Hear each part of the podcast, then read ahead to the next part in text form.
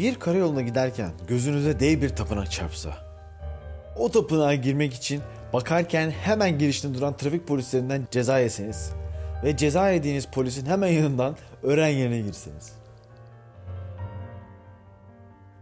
Belki böyle bir güzelliğin karşısında yaşadığım bu olaylar sizlere kötü bir komedi sitcomu senaryosu gibi gelebilir.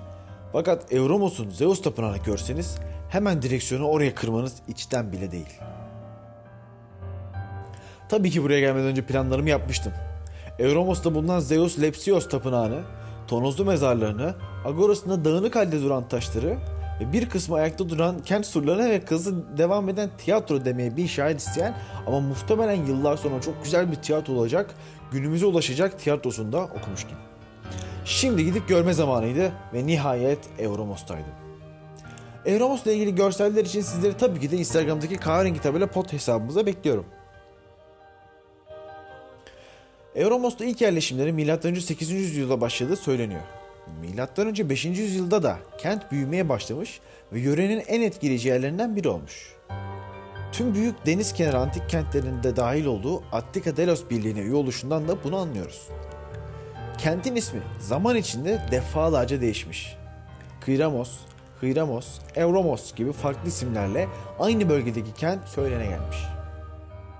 Euromos'un Yunanca'da güçlü anlamına geldiğini düşündüğümüzde bir kente vermek için güzel bir isim olsa gerek.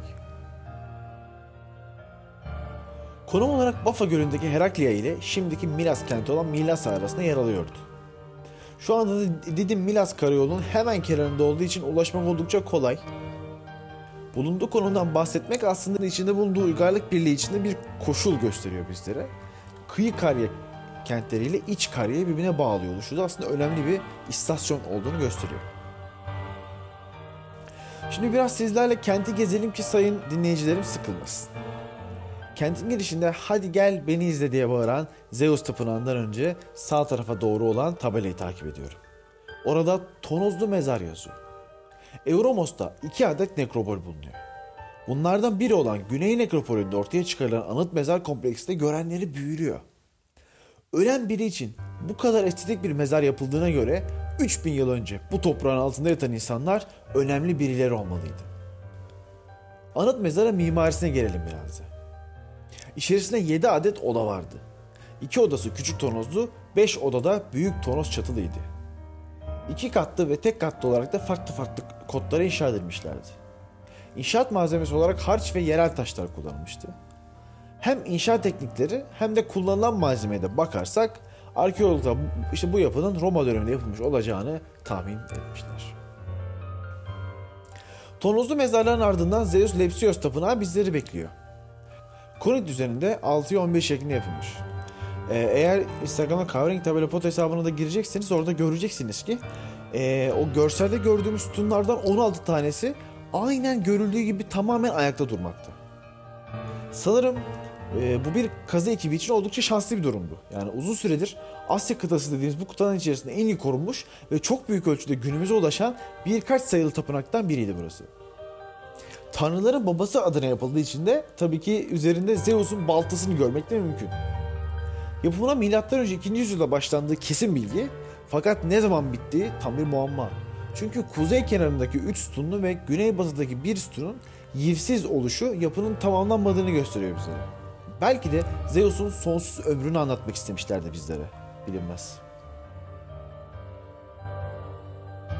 Örenye'nin dışarısında kalan fakat kazıların en yoğun şekilde devam ettiği yer Agora. Agoraları biliyorsunuz. Kentin alışveriş merkezleri ya da toplanma alanları diyebiliriz.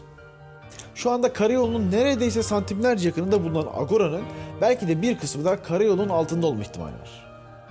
Agora'da bulunan stoğaların bir kısmı hala seçilebilecek kadar belli oluyor. Hatta birinin üzerindeki bir yazıtta Euromos'un Ayasos antik kentiyle yaptığı bir anlaşmaya da yer alıyor. Her antik kent kazısında genelde ilk kazılan yerler tiyatrolar oluyordu.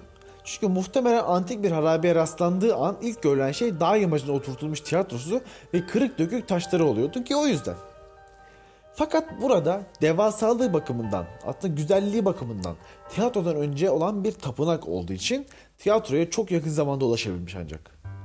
Bu muhteşem tapınağı görmek isterseniz de zaten kahverengi tabela pot Instagram hesabında sizleri beklediğimi daha önce söylemiştim. Ya şu an çok ilginç bir an yaşıyordum. Çünkü ilk kez yeni kazınmaya başlamış bir tiyatro görüyorum. Birkaç basamaklı oturma sırası ve bir çukurun içindeki muhtemelen sikene yapısı da göze çarpıyor. Şimdi bu tiyatronun 2000 kişilik olduğunu ve M.Ö. 3. yüzyılda tarihlendiğini söyleyebilirim. Daha fazla bilgi için sanırım kazıların belirli bir kısmı ilerlemesini beklememiz gerekiyor.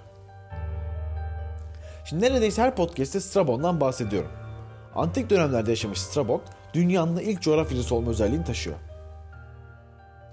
Strabon Euromos'tan bahsederken Milasa'dan sonra bölgedeki en önemli kent demiş. Siyasi tarihine baktığımızda da bunu anlayabiliyoruz. Antik kentlerin savaşsız bir günleri bile geçmiyor desek yeridir.